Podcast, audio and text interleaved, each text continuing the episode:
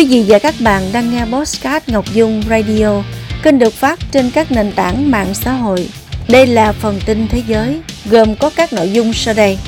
Lý do ông Biden không có tên trên phiếu bầu sơ bộ bang New Hampshire. Mỹ sắp thi hành án tử đầu tiên bằng khí nitơ. Máy bay Boeing rơi bánh khi sắp cất cánh. Cầu dẫn nước khổng lồ 2.000 năm không cần vữa. Cơ chế luân phiên làm vua ở Malaysia Cụ bà 99 tuổi lập kỷ lục bơi lội. Sau đây là phần tin chi tiết. Thưa quý vị, tên ông Biden không xuất hiện trên lá phiếu chọn ứng viên ở New Hampshire do bang này tổ chức bầu cử sơ bộ trái với quy định của đảng Dân Chủ. Bang New Hampshire vừa tổ chức bầu cử sơ bộ chọn ứng viên tổng thống đảng Cộng hòa và Dân Chủ. Đây là cuộc bầu cử sơ bộ thứ hai của đảng Cộng hòa và đầu tiên của đảng Dân Chủ trong mùa bầu cử tổng thống 2024 Tuy nhiên, Tổng thống Joe Biden, ứng viên hàng đầu của đảng Dân Chủ, sẽ không có tên trên lá phiếu chọn ứng viên của New Hampshire.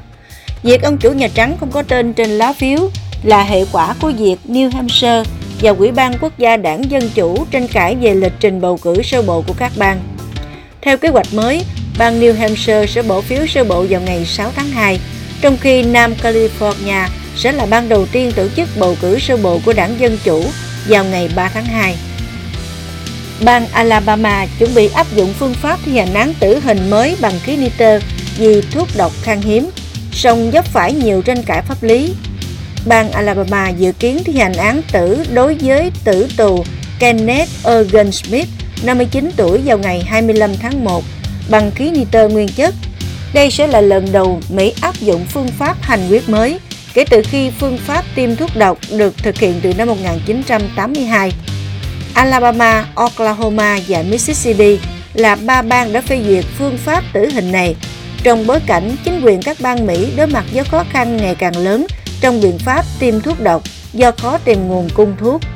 Theo phương pháp thi hành án mới, Smith sẽ bị trói vào cán trong phòng hành quyết và được đeo mặt nạ cấp khí trùm kính mặt theo tiêu chuẩn Viện Khoa học An toàn và Sức khỏe Lao động Quốc gia.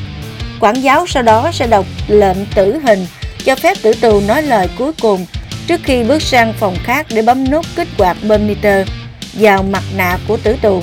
Phạm nhân này sẽ chỉ kích khí nitơ nguyên chất, dẫn đến thiếu oxy cần thiết để duy trì các chức năng cơ thể và tử vong. Bánh trước chiếc Boeing 757 của hãng Delta Airlines bị bung ra và lăn đi khi phi cơ chở 190 người chuẩn bị cất cánh ở thành phố Atlanta. Cục Hàng không Liên bang Mỹ FAA ngày 23 tháng 1 cho biết sự cố xảy ra tại sân bay quốc tế Hartsfield Jackson, thành phố Atlanta, bang Georgia hôm 20 tháng 10 khi chuyến bay số hiệu Delta 982 đang xếp hàng chờ cất cánh tới thủ đô Bogota, Colombia. Một bánh ở càng đá phía trước máy bay bung ra và lăn xuống bờ đất gần đó, FAA cho hay. Theo bản ghi âm cuộc trao đổi giữa kiểm soát viên không lưu và phi công chiếc Boeing 757, kiểm soát viên cảnh báo một lớp trước đã bị lông ra nó vừa lăn khỏi đường băng phía sau máy bay. 184 hành khách và 6 thành viên phi hành đoàn không bị thương trong sự cố. Hành khách được bố trí lên chuyến bay khác để tiếp tục hành trình. Cầu dẫn nước Segovia tồn tại từ thời La Mã, được xây từ khoảng 20.400 khối đá granite, đa số nặng 1 tấn nhưng không sử dụng vữa. Cầu dẫn nước Segovia là một ví dụ kinh điển về kiến trúc vận chuyển nước của người La Mã, Thiết kế đơn giản nhưng tráng lệ và bền chắc một cách đáng kinh ngạc. Công trình được xây dựng nhằm đưa nước từ sông Frio cách đó 17 km đến thành phố và đã thực hiện nhiệm vụ này suốt 2.000 năm qua. Ấn tượng hơn, hệ thống dẫn nước được xây dựng mà không cần đến một gram vữa nào. Cầu dẫn nước Segovia không tồn tại nguyên dạng suốt 2.000 năm vào thế kỷ 11. Cuộc xâm lược của Yahya in Ismail Man Mamun, người cai trị tại Taifa of Toledo, đã phá hủy khoảng 36 dầm đá. Một số khối đá rơi sau đó được dùng để xây lại lâu đài của vua Alfonso VI. Vào thế kỷ 15, những phần hư hỏng được xây lại cẩn thận để không thay đổi kiểu dáng ban đầu. Đầu thế kỷ 19, mọi tòa nhà liền kề với cầu dẫn nước bị phá bỏ để giúp việc sửa chữa trở nên dễ dàng hơn và tăng tính toàn vẹn cấu trúc. Dù được coi là một trong những cầu dẫn nước trên cao của La Mã được bảo tồn tốt nhất, cầu dẫn nước Segovia ngày nay cũng không còn hoạt động tốt. Sự xói mòn và mục nát khiến nước rò rỉ từ cầu cạn phía trên chất ô nhiễm từ ô tô cũng khiến các khối đá granite xuống cấp và nứt vỡ.